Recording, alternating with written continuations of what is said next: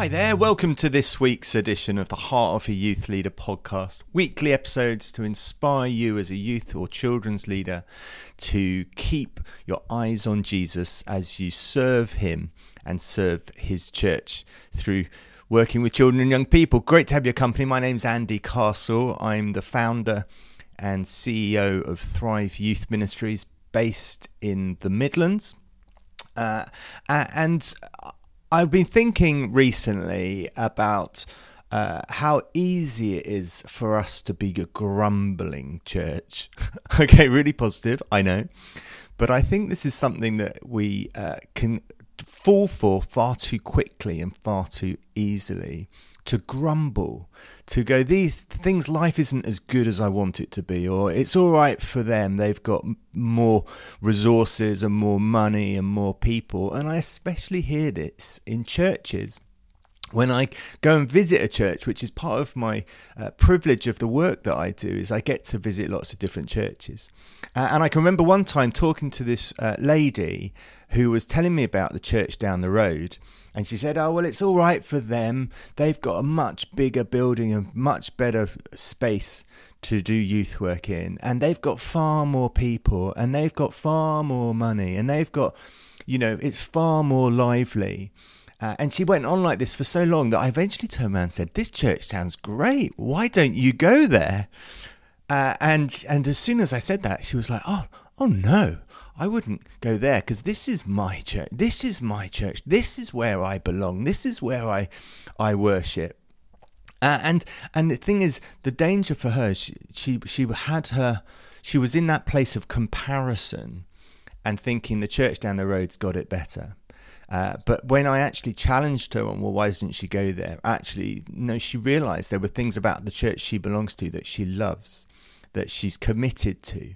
And wouldn't it be better if we were people who loved our church, were committed to our church, rather than we're always comparing ourselves with others? And I think this is really dangerous in our youth work. Uh, because we can we can think well we've only got half a dozen young people in our youth group whereas the church down the road seems to have thousands uh, when they probably really haven't uh, and we think that they've got no problems because we only see the shiny outside. We only see the Instagram profiles of these youth groups.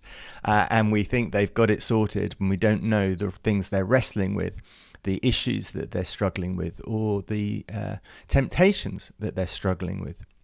and I've uh, had my, my head in uh, a bit of revelation recently, the last book of the Bible. Uh, and it's a revelation, a dream that Jesus gives to John, uh, and John records it, and it's and it's complicated in places, and it's not easy to always understand. But part of it is he has these seven messages to the seven churches, uh, and the church in Smyrna is the second letter. and I wanted to just read this to you this morning or today, whenever you're listening to this says in Revelation 2, uh, verse 8, to the angel of the church in Smyrna, write. Now, the thing about Smyrna is Smyrna was a persecuted city in the heart of the Roman Empire. It was it was a a difficult place to live as for any citizen, not let alone being a Christian at this time. Uh, and Smyrna is actually in the Greek word for it is myrrh. Now, myrrh, we remember, was used as one of the gifts from the Magi at the birth of Jesus, wasn't it? And yet, myrrh is an embalming spice for embalming a dead body. So it's associated with the death and funeral, which is always uh, a, a, weird present to give a child, but of course it's because it represented what Jesus came to do. He came to die. And Smyrna is literally called myrrh, a death spice. It's a bit like today having a city called Coffin. You know, it's associated with death. So it's a tough place. Imagine growing up in a place called Coffin. Uh, it would it would be uh, not a great a start in life, would it, to be to be born in Coffin. And it says, These are the words of him who is the first and the last, who died and came to life again. Of course, talking of Jesus. And he came, he died and came to life again. You may be living in the death city, but there's life to come. I know your afflictions and your poverty, yet you are rich. I know about the slander of those who say they are Jews and are not, but are a synagogue of Satan. Do not be afraid of what you are about to suffer. Be faithful even to the point of death, and I will give you life as your victor's crown. So, so, so this word from Jesus through John is saying, I see your afflictions. I see your poverty. I see the stuff you don't have. I see the stuff where it's difficult. I see your pain. I see the things you'd long for, yet you are rich. And now, why why is he saying this? This church in this persecuted city are rich because they have him, and he has come to bring life in all its fullness, and life after death. And so Jesus is saying, yes, you do have afflictions. Yes, you do have poverty. He's not saying you don't and you're you're you're um, deluded. He's actually saying, I see the difficulties, but you need to see me. Uh, and I think when we think about what we're doing to reach out to the next generations, we can always see the difficulties, but we forget to see Jesus. And Jesus wants to be with every single child. He wants to be with every single young person. He made them for relationship and to worship our Father.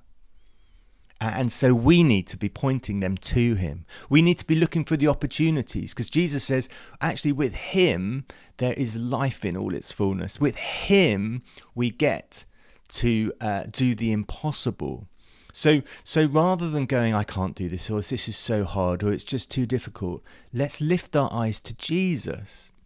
Uh, and therefore, he says, Be faithful, be faithful, and he'll give us the victor's crown. Isn't that wonderful? Because the crown in, in, in Scripture doesn't really uh, resemble a, a, sovereign's crown, like the, uh, the crown of a monarch. Actually, it's more to do with a wreath that would be placed on the winner's head when they've won the Olympics in Athens. And it would be a, a sort of garland round their head, which is why when Jesus is being killed, they put a, a crown of thorns around his head because actually it's like the loser's prize. The worst you thought you were you were winning, actually you've completely lost, mate. But of course, we've then taken that to be a, the crown of righteousness, the crown of His glory, the crown of His kingdom. Uh, and it's like what what what was intended for harm, what was intended to mock him, actually was used to glorify him and to glorify God. And that's the beautiful thing when we stop looking at ourselves, when we stop looking at our problems, and we start to to put our eyes on Jesus. He spins it all around for His glory, and we go, "Wow, Jesus, did you do that? Jesus, did you do that?"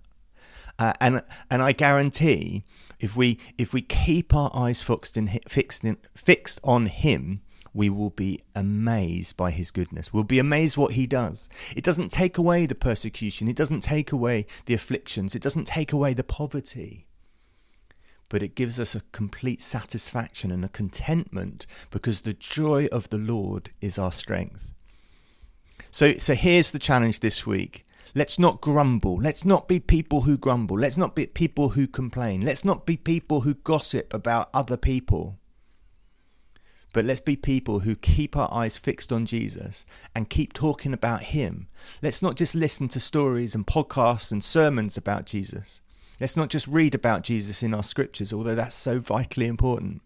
But let's be people who talk about Jesus. We talk to each other about Jesus. We talk to young people about Jesus. We talk to our families about Jesus. We talk to our shopkeepers about Jesus. We talk to everybody we meet, our Amazon delivery drivers or our, I don't know, our Asda delivery drivers or uh, our neighbors. Let's be people who talk about Jesus because He is the one to bring life and to give us the crown of victory. Have a great week. You go for it.